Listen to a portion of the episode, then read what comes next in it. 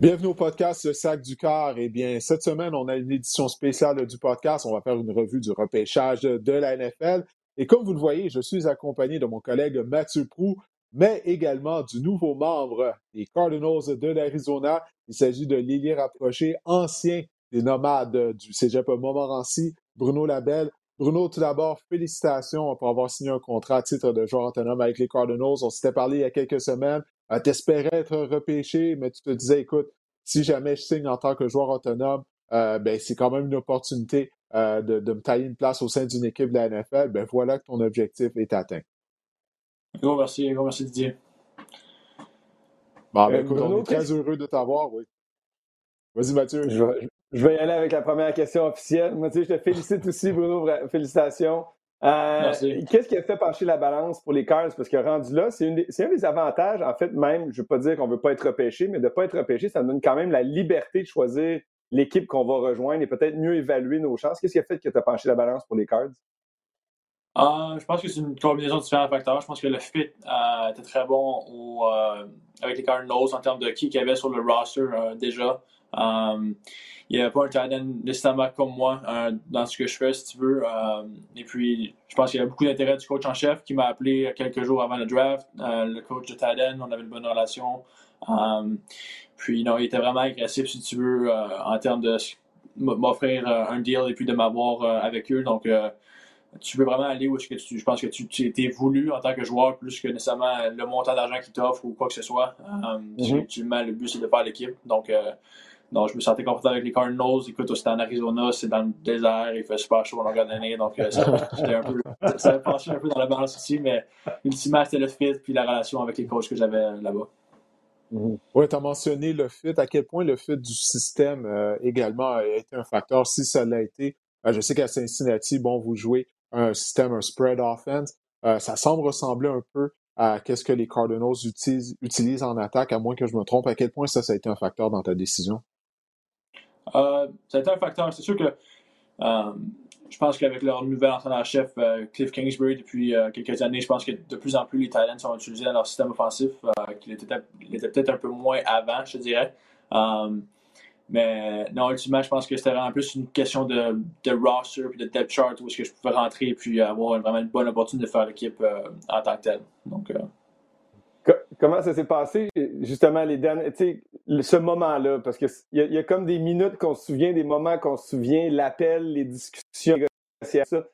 Comment ça s'est passé pour toi, ce ah. moment-là, jusqu'au moment où tu dis OK, good, c'est beau, c'est signé, c'est fait?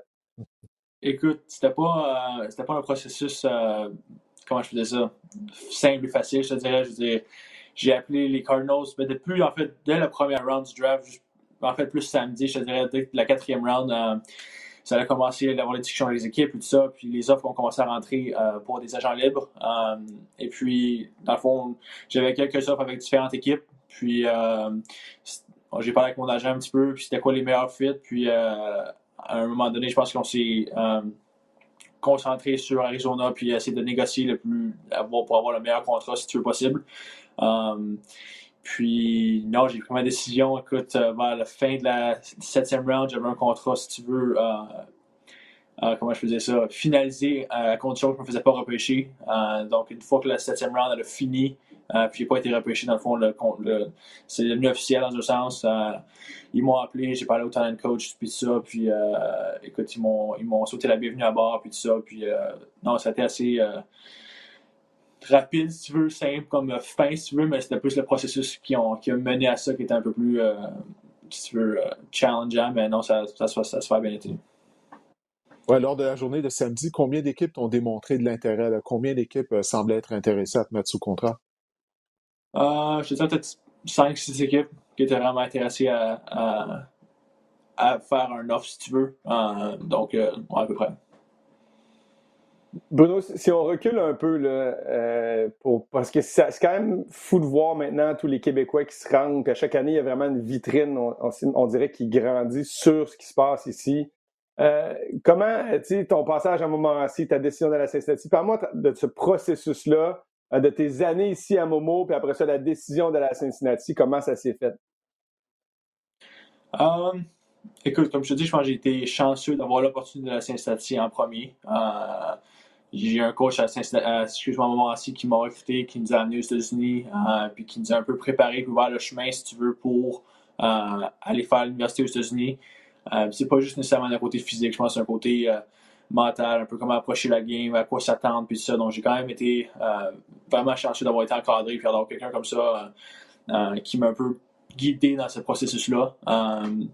Puis ensuite de ça, non, c'est comme tu dis, j'ai passé cinq euh, belles années là. Je pense que ça a été euh, une partie cruciale, évidemment, de mon développement. Mais je pense que les coachs que j'ai eu, les joueurs avec qui j'ai joué, j'ai joué avec un talent qui s'est fait euh, repêcher dans la troisième round l'an passé. J'ai eu des joueurs, j'ai eu l'opportunité de jouer avec des bons talents qui m'ont, je pense, développé en tant que joueur. Puis, ultimement, je pense que ça m'a amené où est-ce que je suis aujourd'hui, à avoir une chance moi-même d'aller pouvoir jouer dans la NFL aussi.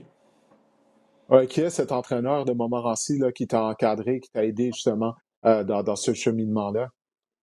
Donc, c'était euh, Polo Saint-Vilien qui était le coach en chef euh, Polo. de Montmorency au départ. Puis, On le connaît bien, oui. Puis, ben oui. puis finalement, c'était son Yves Dessous. un petit bon, ben un petit bon, un petit bon chum. Je pense que c'est lui qui nous a apporté aux États-Unis, si tu veux. Puis que non, c'est ça qui a vraiment aidé la, la, facilitation, si tu veux, du processus, puis de, de nous amener là-bas, dans le fond. Ben, c'est vraiment génial ça, parce que ça, c'est Polo et Yves sont deux de mes anciens coéquipiers. Puis d'une certaine façon, c'est comme si on voit le, le, comment je dirais, pas le, pas le flambeau qui est passé, mais c'est bien de voir des gars d'une ancienne génération qui aident des joueurs de la nouvelle génération justement dans le cheminement à aller aux États-Unis. Parce que moi, Yves Dessous, j'avais joué un an avec lui au Cégep du Vieux-Montréal. Puis il était parti à l'Université Kent State, il avait décroché une bourse d'études. Puis ça avait été un des joueurs qui m'avait inspiré étant donné que j'avais joué avec lui, je m'étais dit, ah, ben, s'il était en mesure de, de, se décrocher une bourse d'études aux États-Unis, ben, peut-être que moi aussi, je peux faire ça. Donc, euh, c'est bien de voir ça, là, euh, plusieurs années plus tard, ben, que, mm. justement, là, qu'il continue à avoir une influence sur quelqu'un comme toi. Non, je suis tout à fait d'accord. Je pense que euh, ça a été une personne, non, très cruciale, si tu veux, dans tout ce processus-là. je pense que, puis je ça m'inspire. Je pense que c'est quelque chose que je veux faire aussi à mon tour, euh, une fois que ma carrière va terminer, d'être capable de prendre des gars du Québec, puis euh, de leur donner une opportunité, euh, comme qu'on m'a donné un petit peu avec Yves Polo. vraiment être capable de refaire ça, si puis donner un suivant un peu. je pense que c'est vraiment inspirant, je pense que c'est quelque chose que je devrais faire, si tu veux. Tu as pris la décision d'aller aux États-Unis, on voit des gars préférés ici. Qu'est-ce qui a fait en sorte que tu es allé aux States au lieu de jouer au Canada? Puis est-ce que tu penses que c'est quelque chose qu'on va voir de plus en plus? Il semble avoir une tendance de plus en plus de jeunes Québécois qui décident. Il y avait eu comme ça à l'époque de Didier, là, comme il y a genre 60 ans. fin, des années, fin des années 90, il y avait beaucoup de gars qui allaient aux States. Ouais, ma bad. Et puis là, on a vu début des années 2000, les gars ont commencé à revenir puis rester au Canada. Puis là, je, sens, c'est peut-être, j'ai pas fait les chiffres ou l'étude, là, mais il semble avoir plus de kids, de jeunes qui vont jouer aux États-Unis. Qu'est-ce qui pousse à aller là-bas plus qu'ici? Parce qu'on le voit que le chemin s'ouvre ici. Là. On le voit, si tu vas jouer dans la NFL, plus facile pour la NCA, mais qu'il y a quand même des opportunités qui se présentent même si tu joues au Canada. Um, je pense que tu as raison. Je pense qu'il y a eu une période dans les années euh, entre 2005 peut-être puis 2015 qui était plus euh, les gars restaient plus au Québec. Euh, mm-hmm. Mais je pense que c'est vraiment une question d'exposure puis qui qui prend la décision d'avoir des gars comme Yves puis Yves Dessous puis Polo, des gars qui ouvrent des avenues si tu veux pour des gars sur les États-Unis mais non pas ici au Québec pour nécessairement recruter des joueurs. Fait il faut vraiment des gens ici qui, qui si tu veux les prennent sur leur aile puis les amènent là-bas si tu veux pour avoir des opportunités de jouer là-bas. Euh, je pense que le plus que ça va arriver, je pense que le plus de, jeunes vont aller euh, vers les États-Unis pour jouer. Euh, je ne dis pas que c'est la meilleure, la, meilleure façon de faire, ou je veux dire, je pense que le football au Québec aussi est très bon, mais c'est sûr que c'est différent, c'est sûr que les ressources sont différentes, puis on, le sait un peu c'est quoi la différence entre les deux, si tu veux, mais non, je pense que non, je pense que je vais faire ta question, Didier. Je en, fait, en fait, c'est plus de savoir ah. pourquoi, pourquoi il y a plus de jeunes qui vont, mais finalement, l'idée, c'est de voir que c'est ça. vous avez des coachs qui vous aident, qui vous poussent. Ça, c'est, ça, c'est la façon d'y arriver euh, dans les États-Unis. Puis l'exposure, tu as parlé d'exposure aussi. Pour aller dans la NFL, c'est clair. Ça, on ne s'en cachera pas, même si tu peux passer par les rangs canadiens. Si ton objectif, c'est dans la NFL, la NCA, très certainement une route plus facile. C'est sûr, c'est sûr. Comme je te dis, euh, pour moi, j'ai toujours jouer dans la NFL depuis que j'étais tout petit. je savais qu'aller jouer dans NC, ça a été la, la fois la, la, plus facile, si tu veux. Il y en a qui sont du Québec, mais c'est différent un petit peu, puis les chances sont moins hautes. mais non, c'est ça, je pense que on va voir encore plus dans les prochaines années, je pense, des gars qui partent d'ici. Des, fois, je trouve ça un peu. comment je dis ça?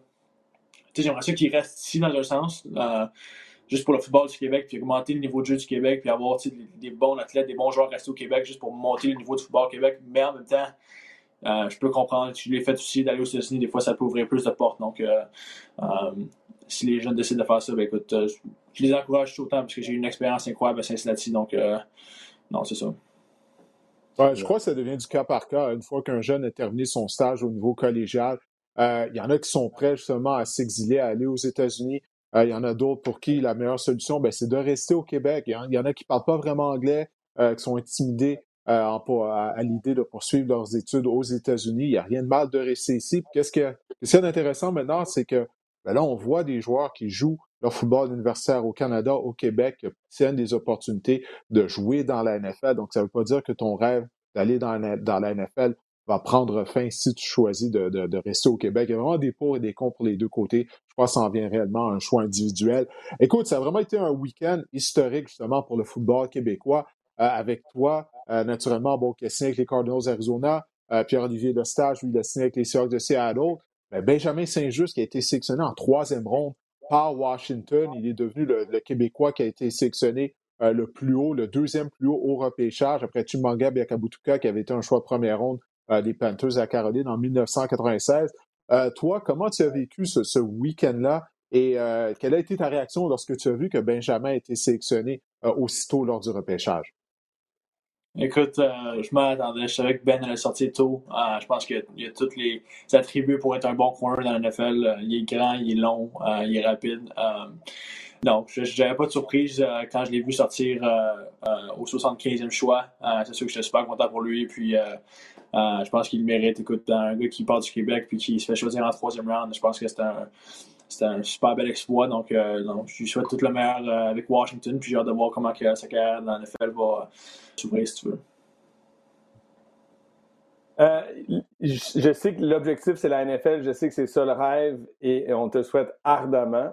Il y a un repêchage à Ligue canadienne qui s'en vient. C'est quoi ta vision sur ça? Est-ce que tu aimerais ça, à la limite, jouer dans ce circuit-là? Si jamais ça venait qu'à pas fonctionné là, est-ce que tu serais ouvert à venir jouer au Canada pour poursuivre une carrière ici? Oui, je suis ouvert. écoute, j'ai parlé avec toutes les équipes de la CFL. Euh, la question est revenue souvent si je serais intéressé à jouer pour la CFL si jamais la NFL ne fonctionne pas. Puis euh, Ma réponse est toujours oui. Écoute, euh, c'est sûr que la NFL est en premier euh, en termes d'objectifs, mais écoute, si, euh, ça vient à la CFL, je vais, je vais être content de jouer dans la CFL aussi. c'est quoi la suite des choses pour toi? Quand est-ce va avoir lieu le mini-camp des recrues des Cardinals? Donc, au cours des prochains jours, des prochaines semaines, qu'est-ce qui s'en vient? donc, dans le fond, je dois remporter le 12. Le 12 mai, je m'en vais en Arizona. je pense qu'on commence le 14 pour le camp, le Rookie Camp.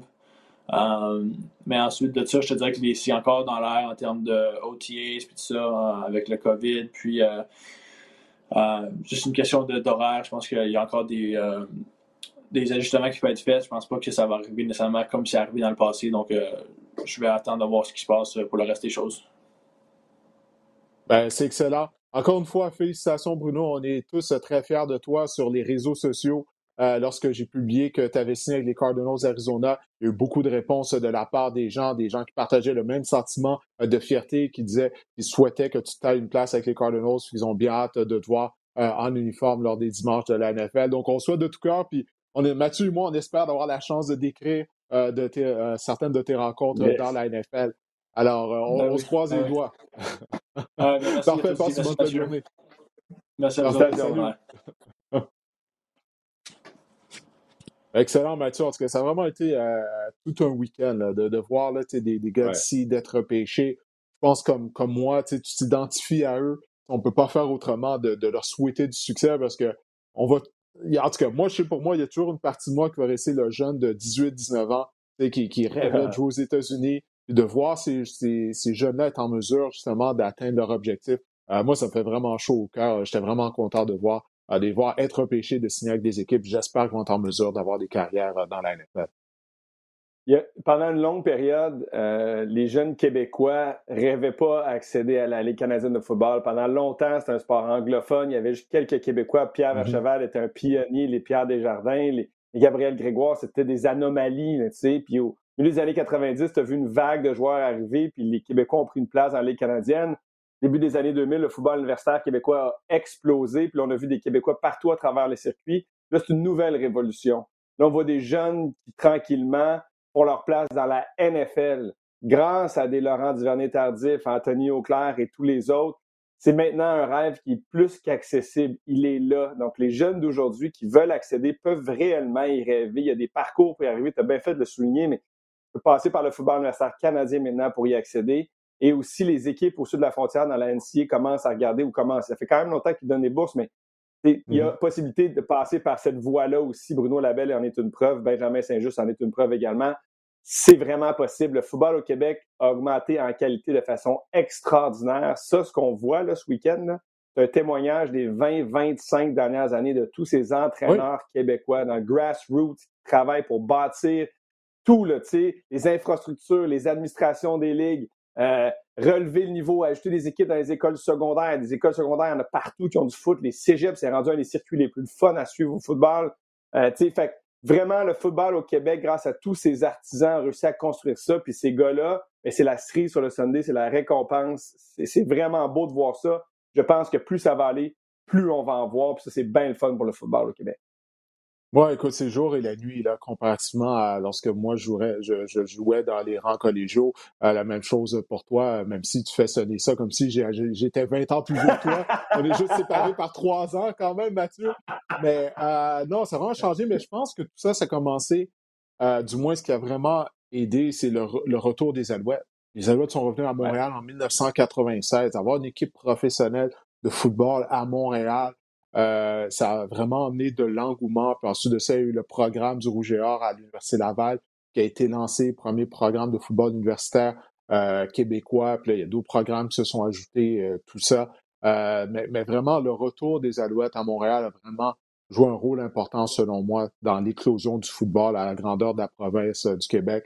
C'est pour ça qu'on espère que la Ligue canadienne va sera en mesure de poursuivre ses activités. Mais ça, c'est autre chose. Écoute, on a dit qu'on allait euh, aller d'une analyse du repêchage de la NFL. Ben, on, va commencer, on va y aller. Euh, écoute, Mathieu, euh, je vais te demander premièrement quels sont les deux choix de la première ronde que tu as le plus aimé, puis après, moi, je vais partager mes choix. Ouais, puis avant de faire ça, j'en ai parlé en donne, puis je veux clarifier quelque chose. Quand je décris les matchs ce dimanche, quand j'analyse la NFL, c'est parce que j'ai regardé les matchs, c'est mon analyse. Là, le repêchage, c'est une autre bébite. Il y a des gars qui sont gourous de ça, qui font ça l'année longue, analysent les pics j'ai pas tant mis d'énergie ou faire du vidéo sur les, sur les recrues ou les espoirs. J'ai vraiment fait un travail sur les équipes. Donc, peut-être que moi, ma perspective vient plus de une bonne, un bon choix d'équipe plus qu'un bon choix au premier tour. Parce, que, les besoins ont été comblés. Oui, c'est ça. Puis surtout aussi que même les experts externes aux équipes ou dans les équipes, c'est pile ou face. Tu sais comme moi, il y a ben des gars qui... Euh, dans la première ronde, là, tu vas avoir 16 bons joueurs, 16 boss. C'est à peu près ça en général qui va arriver. 50% des joueurs, c'est ça, de, de, on ne connaît pas une bonne carrière. c'est très difficile pour nous ici de ben dire ah, c'est pas un bon pic ou lui c'est un bon pic, mais je vais te dire qu'est-ce que j'ai aimé dans le draft et les pics que j'ai aimés. Parce qu'il y en a eu plusieurs, mais un que j'ai aimé, c'est Christian Darissa, qui a été sélectionné par Minnesota. Pourquoi? Parce que non seulement qu'on l'a sélectionné en première ronde comme tackle, parce que c'était un gros besoin. Les euh, Vikings du Minnesota sont une des pires équipes en protection. Kirk Cousins, c'est pas un grand corps, c'est pas un corps mobile. Euh, c'est une équipe qui aime courir avec le ballon, mais pour l'aider un peu, il faut avoir la protection. C'est un problème depuis des années du côté des Vikings. Et on est allé chercher Christian Derrissa, mais la façon qu'on l'a fait, c'est intéressant aussi parce qu'on avait le 14e choix et on a reculé jusqu'au 23e. On a fait une transaction avec les Jets. Puis les Jets ont dû donner leurs deux choix de troisième ronde pour pouvoir monter de 9 rangs. Ça, c'est quand même assez important comme transaction. Et on a quand même eu Christian Deressa qui, par plusieurs, était pressenti comme un des meilleurs bloqueurs du repêchage. Donc, on a eu le gars qu'on voulait, puis on a eu deux choix de troisième monde. Puis avec ces choix-là, on a cherché Kellen Mond. Jamais avoir cette carrière. C'est un gars qui, si Kirk Cousins se blesse, peut peut-être rentrer. En tout cas, on veut groomer ou avoir des jeunes carrières frais dans la chambre de corps. Puis on a cherché Wyatt Davis, un autre joueur de ligne. Donc, avec cette transaction, on a eu notre gars, on a ajouté un garde. Donc, j'ai beaucoup aimé cette transaction-là euh, des Vikings de Minnesota. Ouais, non, c'est ça. Écoute, du côté des Jets, on avait de la monnaie d'échange, on avait tellement de choix au repêchage, donc on pouvait, c'est ça l'importance. Lorsque tu emmagasines les choix, ça te permet de manœuvrer, euh, de compléter des transactions afin de grimper au classement et de sélectionner un, joueur. Euh, écoute, moi, le premier euh, choix que j'ai mis de la première ronde, je vais me dire c'est un choix facile, parce qu'il s'agit d'en dehors là, des carrières du meilleur joueur qui était disponible au repêchage. Je parle bien sûr de Carl Pitts, ben oui, les, rapprochés des Gators qui a été sélectionné au quatrième rang par les Falcons d'Atlanta. Euh, pourquoi j'aime ce choix-là? Bon, en dehors de l'immense talent de Pitt, c'est que les Falcons ne se sont pas cassés la tête. Parce qu'on disait tous avant le repêchage, le repêchage commence au quatrième choix. Qu'est-ce que les Falcons vont faire? Est-ce qu'ils vont compléter une transaction afin de permettre à une équipe de grimper? Lorsque tu as la chance de sélectionner un joueur qui a le potentiel de se retrouver au temple de la renommée, parce que c'est de ça qu'on parle là avec Pitt. S'il ne connaît pas une bonne carrière, c'est qu'il y a quelque chose, il va s'être blessé ou il va avoir eu des problèmes à l'extérieur du terrain qui va euh, dérouter sa carrière parce que euh, il, a tout pour réussir. Ok, c'est une bébite. On en parlait durant la saison euh, avec Sébastien Lassette, qui est statisticien RDS, c'est un grand fan des Gators de la Floride. À quel point il est talentueux. Donc, écoute, 6 pieds 6 pouces, a couru un 4-4-6 au 40 verges. moi, j'ai vraiment aimé le fait que les Falcons se sont dit, regarde, on va prendre ce gars-là, et pourquoi pas, euh, ça donne une cible de choix, une autre cible de choix à Matt Ryan. Euh, quel est ton deuxième choix de la première ronde que tu as aimé? Ben, je ne serai pas original, mais Pierre Cheval va m'aider. Je vais avec un autre bloqueur offensif. Je vais avec Rashawn Slater et les Chargers de Los Angeles. Pourquoi? Parce que c'est encore une question de besoin. La ligne à l'attaque des Chargers est une des pires à NFL depuis des années. L'année passée, c'était la même chose. Et là, on a comblé quand même quelques pertes me souviens pas, on a racheté euh, Corey Lindsley, me semble, Matt Filer, fait que deux joueurs par l'autonomie des joueurs, puis on a ajouté une autre pièce mm-hmm. qui pourrait peut-être compléter tout avec Rashawn Slater. C'est un bon jeune corps, le meilleur jeune corps qu'il y a eu l'année passée. C'était le joueur par excellence recru en attaque de la NFL. Euh, tu as besoin de le protéger. Donne-y du temps. C'est un, gros bonhomme, Justin Herbert. Même s'il se fait frapper, c'est pas grave, mais tu veux pas qu'il se fasse frapper 150 fois dans une saison. Protège ton investissement. Alors, va chercher Slater. Beaucoup, beaucoup le voyaient. Certains le mettaient comme le premier bloqueur dans le repêchage. C'est un gars que tu plug and play tout de suite. J'aime beaucoup cette transaction-là. Il n'a pas joué en 2020, euh, ce qui pour certains est un point négatif, pour d'autres un point positif. Si on veut regarder le positif, ben, il n'a pas usé son corps pendant une saison complète, alors qu'en 2019, mm-hmm. il a dominé. j'aime mieux un gars qui rate une saison parce qu'il a décidé de pas jouer qu'un gars qui rate une saison parce qu'il a déchiré le croisé. Euh, puis Russian Slater peut rentrer. Puis, puis, il a joué contre Chase Young en 2019, puis il l'a quand même bien, euh, bien, fait. Euh, ça, pour moi, ça, c'est des indicateurs. Je ne veux pas devoir dominer le DN qui ne fera jamais rien de sa vie. Je veux devoir dominer des DN de premier plan. Chase Young, si c'en est un, c'est lui, puis Rashawn Slater avait très bien paru. Fait que ça, ça me donne une bonne indication que c'est un gars qui peut jouer dans la NFL. Ouais, c'est ça. Tu ne veux pas le voir devenir l'élite défensif, qui va devenir comptable ou qui ne fera pas de carrière au football. Là, là. exact. Mais, euh, non, mais écoute, non, mais c'est un bon point que tu amènes également du côté des Chargers. J'aime leur saison morte. Clairement, leur priorité, c'était faut qu'on améliore notre ligne à l'attaque. Comme tu l'as dit, Herbert, c'est un gros bonhomme, mais tôt ou tard, lorsque tu te fais frapper, tu vas te faire blesser. Euh, ça me fait penser un peu comme les Chiefs. Après leur défaite au Super Bowl, ils ont dit non, non, il faut qu'on remodèle complètement notre ligne à l'attaque.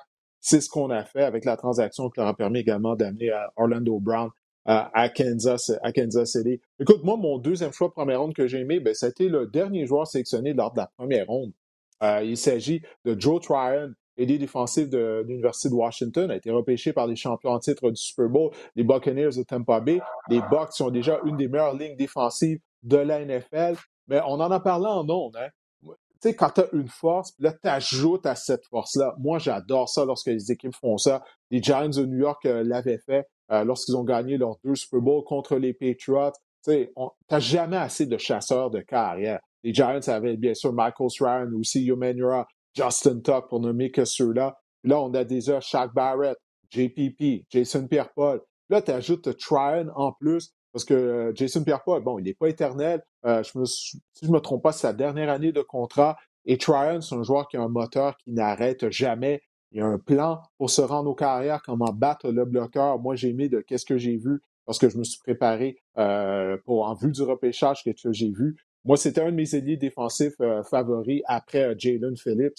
Alors, euh, j'ai bien hâte de voir qu'est-ce que ça va donner. Mais écoute, si on prend l'avance du côté des Bucks, formation NASCAR, imagine-toi, là, on va faire des ravages contre tes carrières adverses, Mathieu, l'automne prochain. maintenant, quel est le choix, tes deux choix? On va commencer avec tes choix, oui, de première ronde que tu as le moins aimé. Ouais, là, je veux juste faire une parenthèse. Il y a des travaux qui se font chez nous. Là. Il y a du monde qui perce du béton en bas. Fait que si jamais je, dis à toi, Didier, là, parce que je vais mettre mon micro à mute puis je vais laisser les, les perceuses se faire aller. Mais euh, le, premier choix que j'ai pas entendu aimé... jusqu'ici. ben, je sais, j'ai fermé mon micro, j'ai été chanceux jusqu'à date, ils font pas ça quand je parle, je vais faire vite. Euh, c'est sans surprise, puis je, je vais pas, je vais pas surprendre personne avec ça, mais c'est Alex Leatherwood. Euh, puis c'est pas parce que c'est pas un bon joueur, c'est pas parce que c'est pas un besoin, au contraire, c'est un besoin criant chez les Raiders. Quand on a vidé finalement la ligne à l'attaque pendant la saison morte, qu'on avait gonflé la saison morte précédente qui nous avait donné du succès, ben, il fallait aller chercher un bloqueur offensif. Mais le problème, c'est que selon beaucoup, beaucoup d'analystes, puis pas juste un ou deux, l'ensemble des analystes, on est allé beaucoup trop pour le chercher, on aurait pu l'avoir plus tard. Et ça, des équipes qui font ça, qui surévaluent des joueurs ou qui sautent trop, je comprends que si c'est ton gars et tu veux l'avoir, tu le repêches, mais il faut à un moment que tu sois capable d'établir aussi les big boards des autres équipes. Il faut être un peu stratégique. Si tu le veux, parfait, mais y a-tu moyen de ne pas le prendre si haut puis combler un autre besoin avant d'aller chercher ce joueur? Ils l'ont fait avec Damon Arnett l'année passée. Ils l'ont fait avec Gary Conley. Ils l'ont fait avec euh, euh, Cleveland Farrell. Ouais. la liste s'ajoute, on dirait continuellement, puis c'est une stratégie que je trouve assez curieuse. Un bon joueur, mais trop tôt pour moi dans le repêchage. Oui, parce que c'est ça devient difficile de donner le bénéfice du doute aux Raiders, Mathieu. À cause euh, des choix là, que tu viens de mentionner, leur choix première ronde, il y a même eu Jonathan Abraham qui avait été un choix première ronde, le maraudeur. Euh, donc non, écoute, Leatherwood, comme tu as dit, c'est pas un mauvais joueur, mais ils auraient pu le repêcher plus tard. Euh, mais encore une fois, euh, est-ce qu'on est, qu'on était en mesure de trouver une équipe avec qui compléter une transaction afin de descendre au classement? C'est toujours facile de dire, ah, ben, ils auraient dû trade down, comme on dit, descendre. Oui, mais faut, faut que tu trouves un partenaire, faut que tu trouves une équipe qui veut grimper au classement. peut-être on s'est juste dit, bah, écoute, c'est notre meilleur joueur qu'on a sur notre tableau à la position de bloqueur, on a besoin de criard, on va y aller. Qu'est-ce qui compte, c'est la façon dont les joueurs vont jouer. Euh, peu importe s'ils sont sélectionnés, est-ce qu'ils vont performer sur le terrain? Mais le problème, c'est que les choix de première ronde des dernières années des Raiders que tu as énumérés, ils n'ont pas bien performé sur le terrain, donc c'est difficile de leur donner le bénéfice du doute. Ben écoute, moi, le premier choix de, de, première ronde que, je n'ai pas aimé, du moins qui m'a laissé perplexe, c'est uh, Jamar Chase, qui a été sélectionné au cinquième rang par les Bengals de Cincinnati.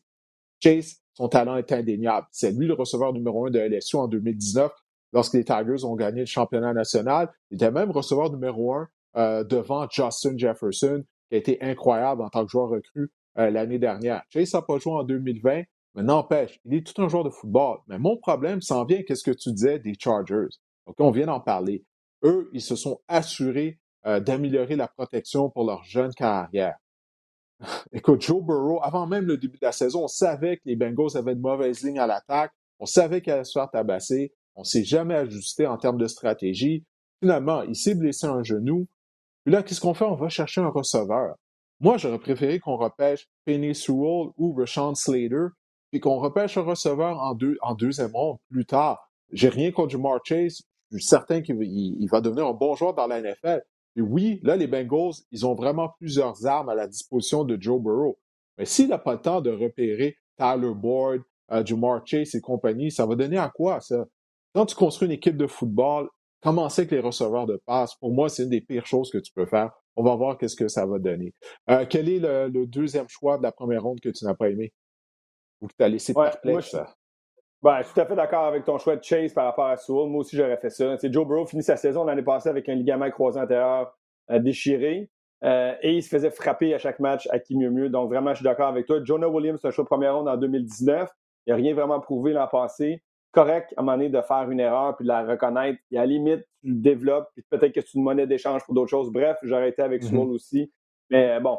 Mon deuxième choix, c'est Caleb Fairley euh, ou Caleb Farley. Je ne sais pas comment on le dit, mais.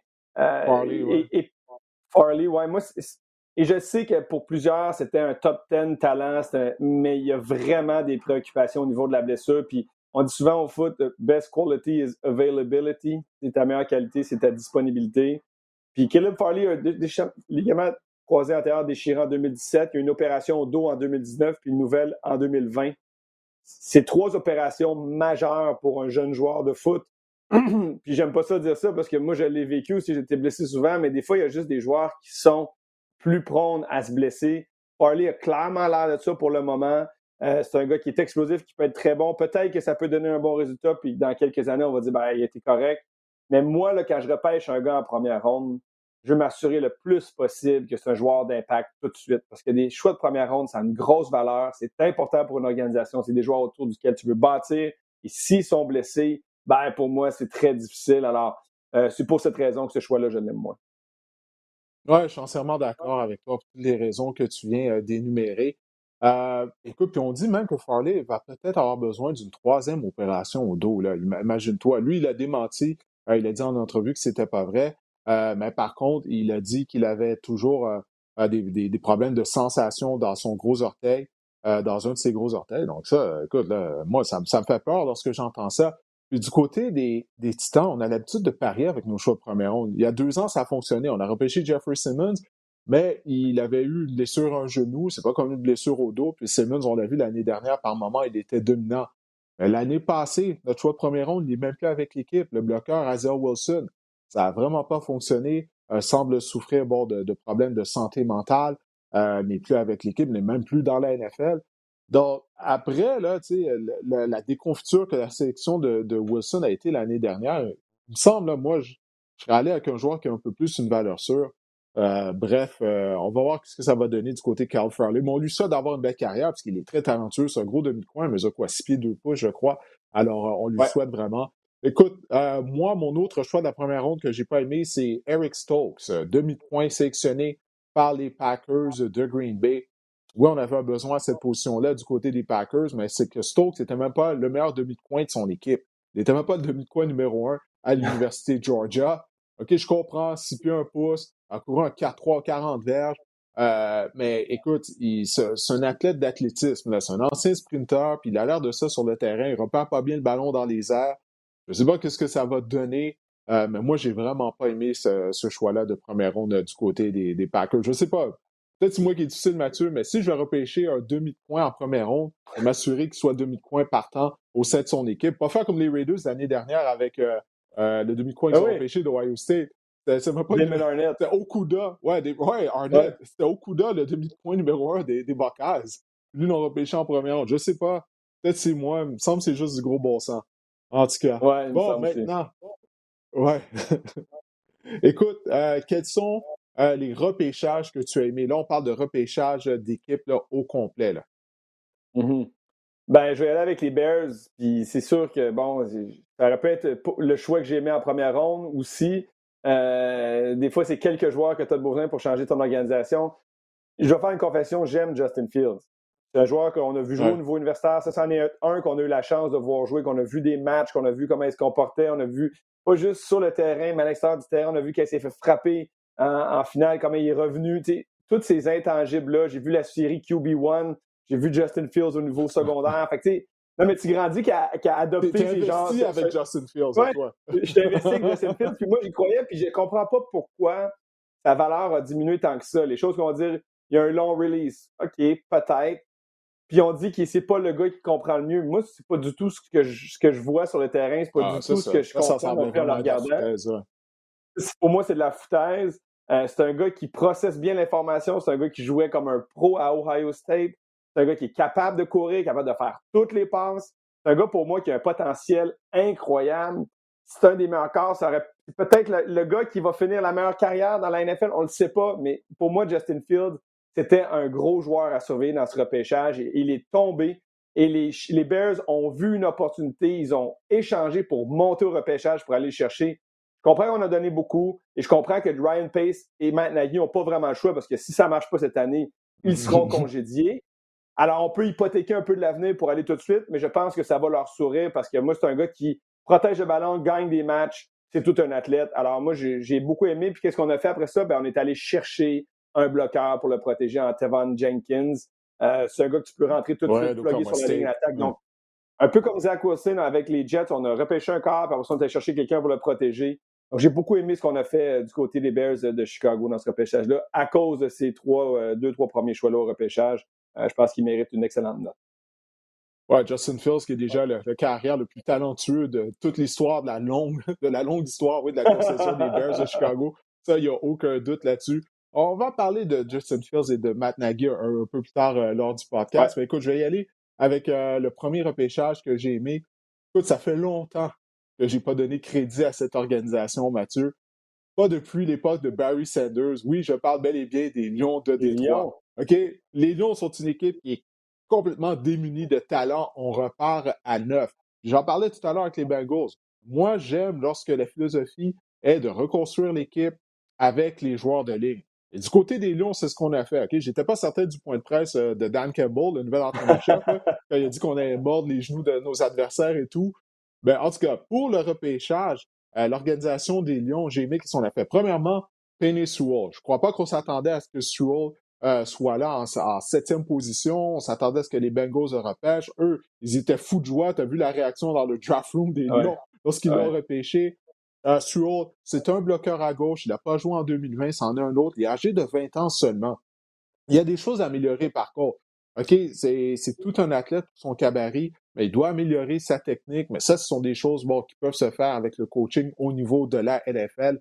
Mais on a déjà un bon bloqueur à gauche en Tyler Decker. Donc, ça, ça fait en sorte qu'on peut envoyer Sewell à droite pour le début de sa carrière, peut-être un peu moins de pression pour lui. Mais écoute, c'est tout un bloqueur au sol. Donc, à la position de bloqueur à droite, je suis pas inquiet pour lui. En dessous de ça, en deuxième ronde, on a continué avec les gros bonhommes, Mathieu. Euh, Levi Ozuriki, oui, euh, de l'Université de Washington. C'est un plaqueur. Euh, c'est le genre de plaqueur que, en langage de football que, qui est un, un, tree technique. Tu mets sur l'épaule extérieure du gars et il est dérangeant. Il se retrouve dans le champ arrière constamment. Il va pas nécessairement récolter une dizaine de sacs, mais va constamment déranger l'attaque adverse en étant dans le, champ arrière. Ça, j'ai vraiment euh, beaucoup aimé ça. On a continué en troisième ronde, un autre gros bonhomme, un autre plaqueur, Ali McNeil de NC State. On avait décrit un de ses matchs euh, au cours de l'automne. Bon, oui, c'est un gros bonhomme, plus de 320 livres. Mais écoute, à l'école secondaire, il, était voltigeur au baseball à 280 livres. OK, pour te donner une idée d'à quel point c'est un bon athlète, malgré euh, son gros cabaret. Ensuite de ça, avec notre deuxième choix, troisième monde, on a repêché euh, Ife, je, vais essayer de bien prononcer son nom. Ifeatu Melefanou. Oui, Melefanou, le gros demi-coin de 6 pieds 3 pouces de Syracuse. Je ne sais pas s'il va jouer demi-coin, si on va le déplacer à la position de maraudeur, mais il a une présence sur le terrain en raison de son cabaret. Euh, Amon Ross St. Brown, choix de quatrième ronde de USC.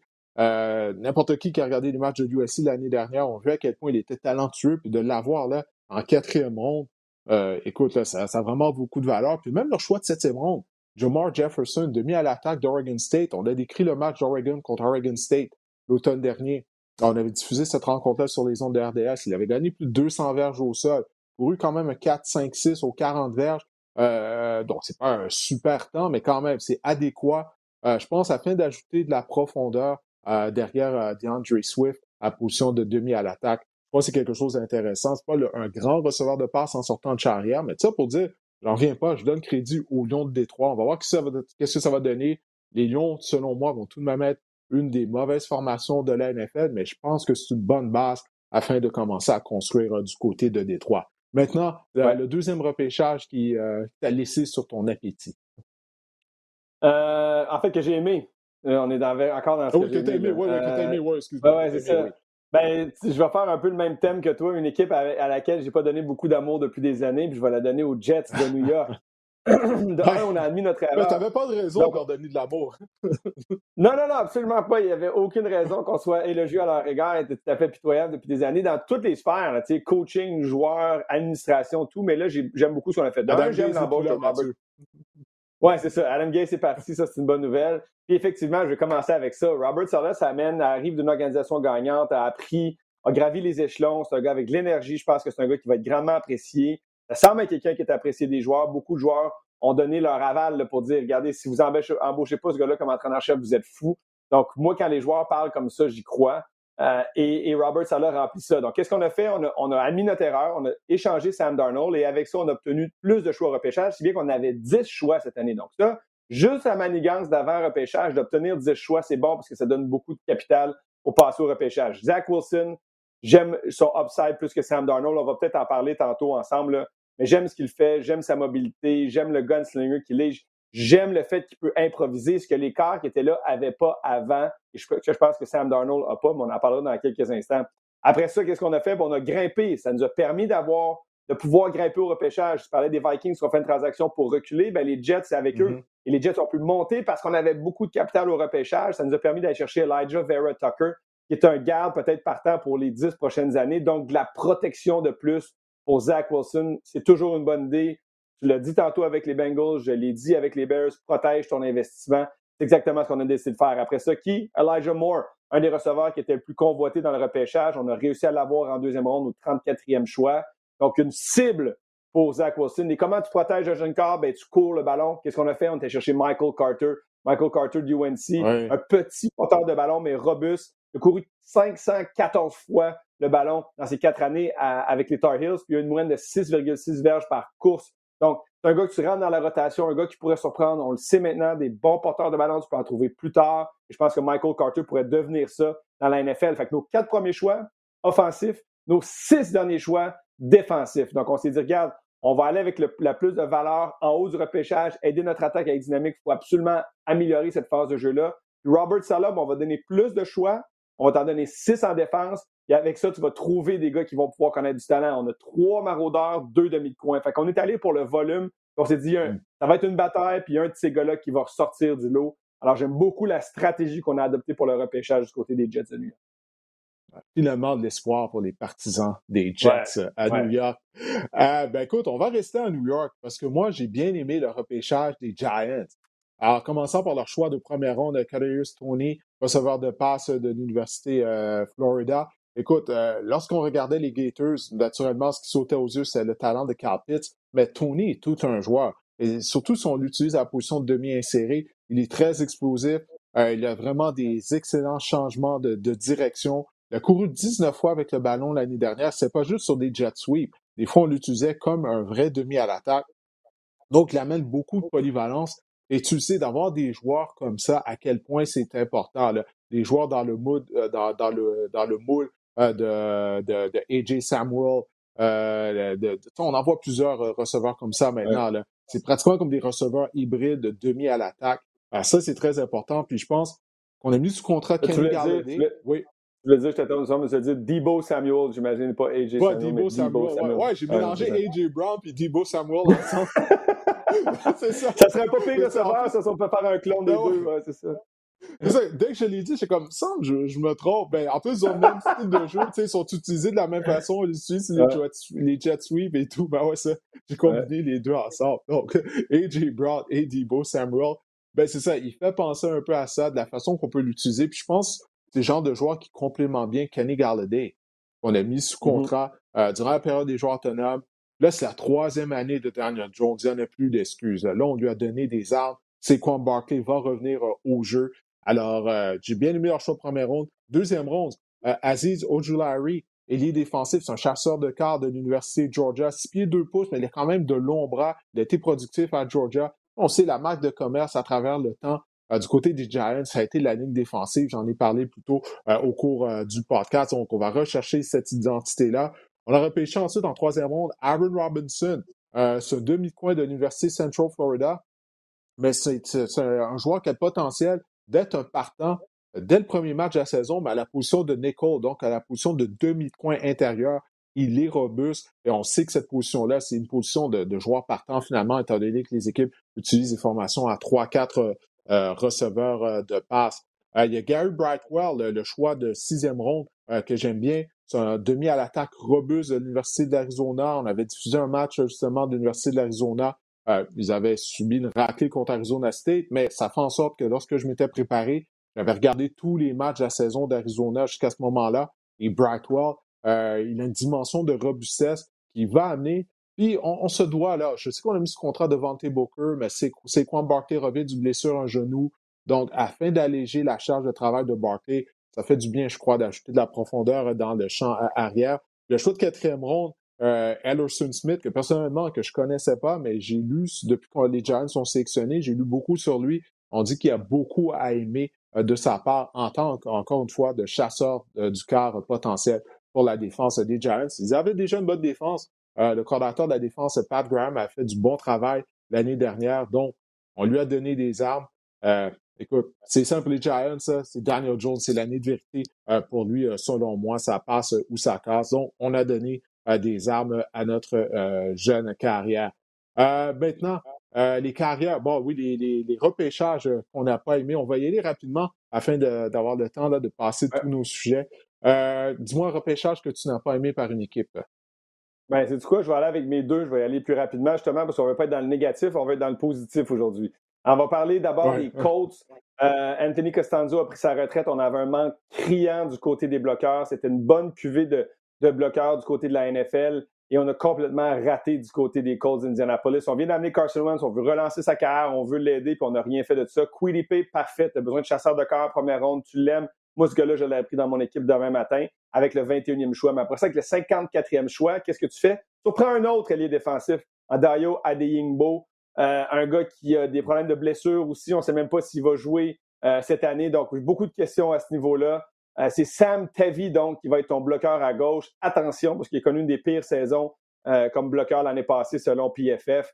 Moi, j'ai beaucoup de questions à pourquoi on n'a pas tenté de faire ce tour dans le repêchage. On l'a fait avec notre septième choix, 248e au total, chercher un, bloqueur du côté de Penn State du nom de Will Fries. Alors, j'ai pas trop aimé. Je pense qu'on aurait dû investir un petit peu dans le repêchage du côté des bloqueurs chez les Colts. Et l'autre que que mm. j'ai pas aimé, ben, c'est le repêchage des Texans. Mais, mais sincèrement, euh, c'était tellement une situation difficile du côté des Texans. C'est plus une question de situation que de choix au repêchage. On a les mêmes menottés. On n'avait pas de choix. Il n'y avait rien qu'on pouvait faire. On ne sait pas si Deshaun Watson va être là. Donc, on a repêché David Mills, l'ancien carrière de Stanford. Euh, euh, c'est comme. je ne sais pas pourquoi on a repêché lui, parce que je me dis, on le repêche parce que si Deshaun Watson n'est pas là, on va avoir une solution. Mais si Deshaun Watson n'est pas là, peu importe ce qui se passe, tu risques d'avoir un top 5 choix au repêchage l'année prochaine. Fait que commençons à bâtir pour l'avenir tout de suite. Bref, c'était pas une situation évidente. Euh, c'est pas que j'ai pas nécessairement aimé, c'est qu'on avait tellement pitié tout le monde, je veux dire, dans les, dans les analyses des, des, des, drafts des équipes, tout le monde met les Texans loin dernier. Puis c'est surtout parce que ce qui s'est passé par les années dernières où on a échangé Laramie Tunzel, où on a cherché, on n'avait plus de choix. Notre premier choix, c'était ben voilà. tard. Fait que j'ai pas trop aimé ce qu'on a fait, mais en même temps, il n'y avait pas beaucoup de marge de manœuvre. Avoir les Texans, ça va être très difficile cette année là, du côté de la NFL. Oui, écoute, je suis d'accord avec toi pour les Texans. Même pour les Colts, l'empêcheur m'a laissé perplexe, surtout que Chris Ballard, depuis qu'il est là, il empêche très bien. Donc, c'est pour ça que je me dis, bon, OK, je vais lui donner le bénéfice du doute, mais euh, sur papier, moi aussi, je suis comme toi, je me, suis dit, oui, le bloqueur à gauche, est-ce qu'ils ont quelqu'un sur l'équipe d'entraînement en qui ils ont confiance? on ne sait pas. Mais ouais, non, effectivement, le repêchage des Colts, si c'était pas du, euh, du, CV de Chris Ballard, euh, j'aurais peut-être sélectionné les Colts, moi aussi, je veux dire. Ah, écoute, euh, je vais aller à mon tour. Bon, des deux repêchages, j'ai pas aimé. Il y a les Raiders, on en a parlé tout à l'heure avec la sélection de Alex euh, euh, Letterwood. donc, pas obligé là, de, m'étendre sur les Raiders tant que ça. Mais bon, on a repêché en deuxième ronde, ce qui est considéré comme étant le meilleur maraudeur du repêchage, produit de l'université TCU, Trevon Morig. Mais je me dis, on n'essaie pas de réparer l'erreur d'avoir repêché Jonathan Abram il y a quelques années. Abram, Bon, oui, il est robuste, mais on, on s'en parle, toi et moi, là, durant la saison. On s'en est parlé lorsqu'on regardait les matchs des Raiders en couverture. Il est comme une, une poule pas de tête, il n'est pas discipliné dans sa prise de décision sur le terrain, euh, victime de pénalités également. Donc là, je me dis, ben là, c'est quoi? On tourne en rond? En, en, allant chercher un autre maraudeur. Euh, encore une fois, même si Morig est très talentueux. Euh, donc, écoute, c'est la même chose aussi avec la ligne d'attaque. On a libéré des joueurs. Là, on repêche un autre joueur de ligne à attaque en Leatherwood, en tout cas, peu importe les Raiders. Euh, L'air euh, Gruden et euh, Mayhawk, personnellement, je trouve pas que ça va très, très, très bien. Deuxième repêchage que j'ai pas aimé, on en a parlé un peu tout à l'heure des Titans du Tennessee, Mathieu. Euh, mm. C'est un autre repêchage qui me laisse perplexe du côté des Titans. Bon, tu as parlé en long et en large de la sélection de Caleb Farley lors de la première ronde. Je suis pas obligé de revenir là-dessus. Mais où est le talent euh, du côté de l'attaque? Parce que, oublie pas, on a perdu, euh, on a perdu Jalen Smith, et les rapprochés partant, qui mm-hmm. était quand même un joueur explosif pour un ailier rapproché. On a, on a perdu également le receveur dont le nom m'échappe, euh, le produit de Western Michigan, je crois, première ronde, là, il y a quelques années. Corey Davis. Corey Davis, oui, il a quitté via le marché des joueurs autonomes. ils sont où, là, les joueurs pour remplacer ces, ces, ces gars-là qui ont quitté? On leur a empêché un bloqueur à gauche, euh, North Dakota State, euh, qui semble être très talentueux de ce qu'on dit.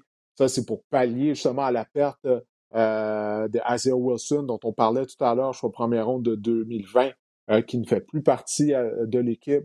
Donc, moi, je pense que les Titans sont une équipe qui potentiellement devrait regresser euh, cette année. Du moins, si ça arrive, je ne serais pas surpris. Puis on va pouvoir retracer ça possiblement au repêchage justement euh, de 2021 euh, des Titans du Tennessee. Bon, parlons des carrières. Bon, Trevor Lawrence, on sait, bon, c'est le meilleur espoir à la position carrière depuis Andrew. Il a été le tout premier choix du repêchage. On savait depuis trois ans qu'il allait être le premier choix du repêchage de 2021. Je vais m'attarder aux autres. Tu mm-hmm. as parlé de Zach Wilson sélectionné par les Jets de New York. Ma question est simple. Est-ce que il est vraiment meilleur que Sam Darnold? Euh, parce que Zach Wilson, c'est comme si tout le monde a, accepté que les Jets allaient le repêcher, euh, Wilson, parce que ça faisait des mois euh, qu'on savait bon, qu'ils allaient le repêcher au deuxième rang. A connu une très bonne saison avec BYU l'année dernière. 33 passes de toucher contre 3 interceptions. Mais le niveau de compétition, le, le calendrier des Cougars était vraiment faible. Moi, je suis pas convaincu qu'il ait un meilleur espoir que ne l'était Sam Darnold. Toi, qu'est-ce que tu penses de ça? Ben, il y a différentes choses à évaluer ici. La première, c'est que est-ce que, est que Sam Darnold, c'était fini pour lui avec, les Jets? Juste par le mm. passé? des fois, même si c'est un nouveau régime, même si c'est du nouveau monde, c'est comme il faut qu'il change d'air pour pouvoir peut-être relancer sa carrière. Donc, c'est pas nécessairement d'évaluer Sam Darnold quand il est sorti, puis Zach Wilson quand il est sorti, c'est juste de voir la progression, ce qui s'est passé avec Sam Darnold les dernières années. Il fallait qu'il trouve une nouvelle maison, il fallait que les Jets passent un autre appel un flop. On voulait tout recommencer, puis on voulait recommencer avec un nouveau corps. Tu te souviens tout de Sam Darnold à USC? je me souviens qu'on parlait d'interception, on parlait d'un corps qui avait des. C'était pas les, meilleures prises de décision. Puis dans la NFL. On voit ben, encore ça. Ben, c'est ça. Puis c'est un gars qui avait un peu peur. On l'a entendu dire I see ghost. De son propre aveu, il était nerveux sur le terrain. Donc, je sais pas si on n'avait pas traversé la frontière et dit, regarde, c'est fini avec Darnold. Nous, il faut recommencer. Fait qu'on y va avec un autre. Est-ce qu'il est meilleur? Je sais pas mais il est différent, puis il est nouveau, puis il est frais dans la NFL. Et c'est surtout ça, je pense, qui comptait pour les Jets de New York. Il peut faire ce que Sam Darnold ne pouvait pas faire, ce qui est improvisé. Et ça, c'est une grosse carte aujourd'hui dans la NFL. Quand le jeu initial ne fonctionne pas, est-ce que tu es capable de créer quelque chose? Est-ce que tu es capable d'étirer le jeu de quelques secondes? Est-ce que tu es capable d'improviser deux, trois jeux dans le match qui vont faire des jeux explosifs? Ben, Zach Wilson a cette capacité-là. Je pense que c'est ce qui a attiré euh, les Jets de son côté, mais on verra ce que ça va donner avec le temps, parce que une organisation qui, pour le moment, est un cimetière de carrière depuis les dernières années, avec une nouvelle, euh, un nouvel organigramme, puis Mike Lafleur comme coordinateur offensif, Robert Sala comme entraîneur-chef, est-ce qu'on va être en mesure de relancer Wilson? Euh, je, me croise les doigts pour les kids que ça fonctionne. Ben, une chose est certaine, Zach Wilson est déjà mieux entouré que Sam Darnold. Il n'a jamais été avec les Jets. Il y a plus de talent en position de receveur au niveau de la ligne attaque. Ça, c'est une chose qui n'a vraiment pas aidé euh, à Sam Darnold. Puis je veux pas m'acharner sur Adam Gaze, mais en tout cas, euh, Adam, Gaze, tant qu'à moi. c'est ça, c'est Adam Gaze. Écoute, on va y aller rapidement parce que je veux qu'on nous reste trois sujets. Euh, je te pose la question avec le recul. Est-ce que San Francisco a trop donné afin de grimper au classement du repêchage? On a donné deux choix de première ronde. Là, on a repêché Trey Lance, mais c'est juste que là, là, c'est facile de dire ça, là, parce que le repêchage a eu lieu. Mm. Euh, là, tu regardes ça, tu dis, ouais, mais là, Trey Lance, qui qui l'aurait repêché? Est-ce qu'on avait besoin de grimper jusqu'à 3 pour le, repêcher? Il semble que non, là, qu'on regarde ça avec du recul.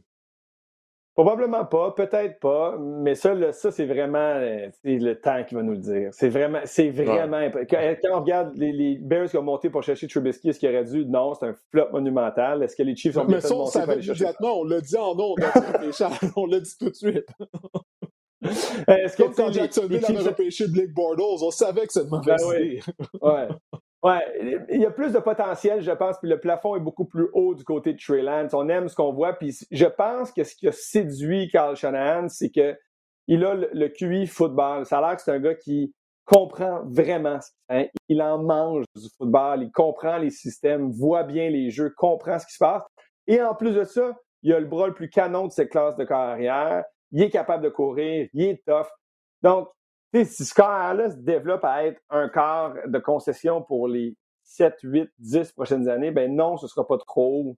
Est-ce qu'on s'imagine qu'il aurait pu descendre plus bas? Peut-être. Mais je ne sais pas si les 49ers auraient pu l'avoir avec leur choix initial. Donc, peut-être qu'ils ont bien fait de monter pour aller chercher au troisième rang. Seul le temps nous le dira. Mais c'est vrai que c'est cher. C'est cher monter au repêchage en première ronde. On le voit chacun. Euh, tu as parlé de Justin Fields. Les Bears ont complété une transaction afin de grimper au classement pour le repêcher. Dire de quoi Ryan Pace, le DG des Bears, est chanceux, puisque c'est rare que dans la carrière de DG, avec la même équipe, qu'on te donne une deuxième opportunité de repêcher un carrière en première ronde. Bon, il l'a fait.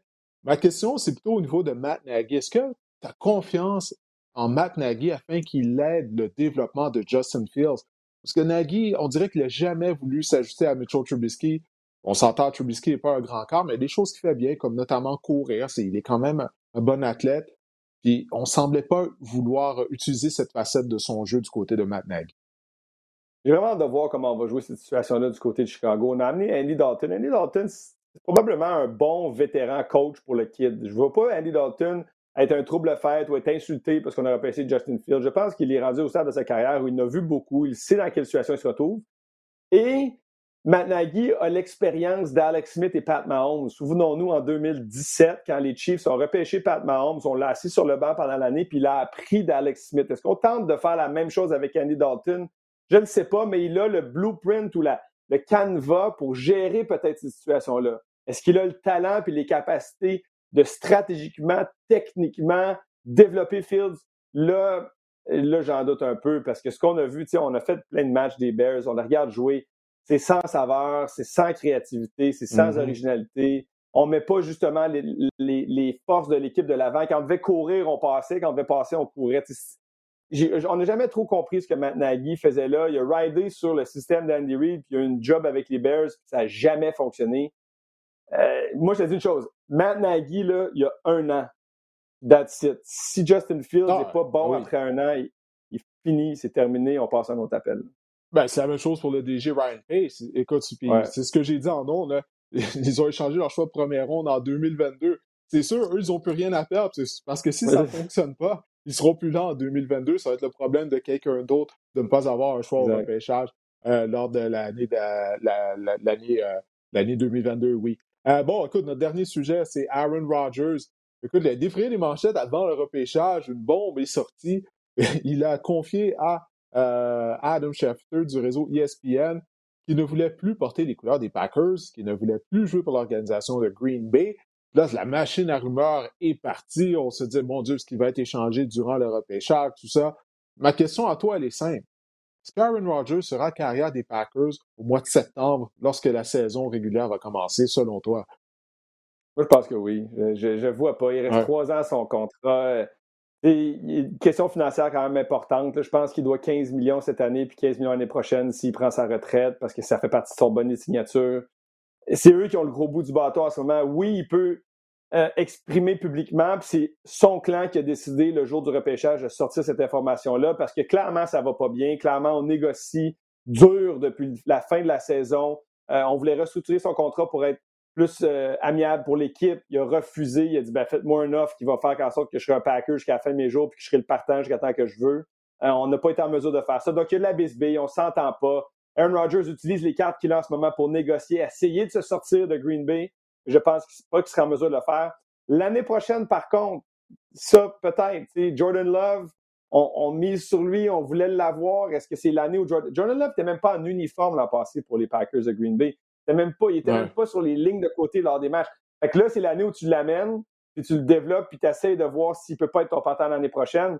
Mais ce n'est pas une situation facile pour personne. Aaron Rodgers a le droit de faire ça parce qu'il est le meilleur corps de la NFL. Euh, il était joueur par excellence du circuit, au moins, je devrais dire. Euh, donc, lui essaie de négocier sur la place publique parce que clairement, sur l'espace privé, ça fonctionne pas. Mais je vois pas Aaron Rodgers ailleurs qu'avec Green Bay pour débuter la saison 2021. On verra pour la saison 2022. Ouais, moi, ça me fait penser un peu à l'épisode de Russell Wilson durant la saison morte. Là, tu t'en souviens, ah Russell allait à des émissions de radio. Là, il avait même soumis une liste d'équipes à laquelle il accepterait d'être échangé. Le gars, Russell, il est toujours avec les Seahawks. Fait que ah je pense, écoute, là, c'est ça qui va arriver. Aaron Rodgers va toujours porter les couleurs à des Packers au début de la saison. 2022, ça, comme tu l'as dit, ce sera peut-être une autre histoire, mais écoute, je pense pas, en tout cas, je pense pas qu'il y ait quelque chose qui va se développer euh, de ce côté-là. L'organisation des Packers, euh, dont notamment Matt Lafleur, l'entraîneur-chef, eux, ils ont dit non, d'aucune façon on veut échanger ah Aaron Rodgers. Euh, Matt Lafleur a dit je peux même pas nous imaginer en train de l'échanger. donc, il semble qu'il va rester à Green Bay. C'est comme ça si bien dit, les Packers ont le gros bout du bâton dans cette affaire-là. Bon, hey, Mathieu, on a fait le tour. On avait plusieurs sujets. Naturellement, on ne pouvait pas parler des 32 équipes, de tous les joueurs qui ont été sélectionnés. Il y a peut-être des joueurs que vous auriez aimé entendre notre opinion sur des sélections. Mais malheureusement, on ne pouvait pas faire le tour. On a tenté de faire euh, le résumé du repêchage du mieux qu'on le pouvait de ce repêchage qui a été historique pour le Québec avec la sélection de Benjamin Saint-Just en troisième ronde par euh, l'équipe de football de Washington. Alors, on espère que cet épisode du podcast Sac du Car vous a plu. Mathieu, merci de ton passage au podcast. On se reparle. On se reparle une prochaine fois.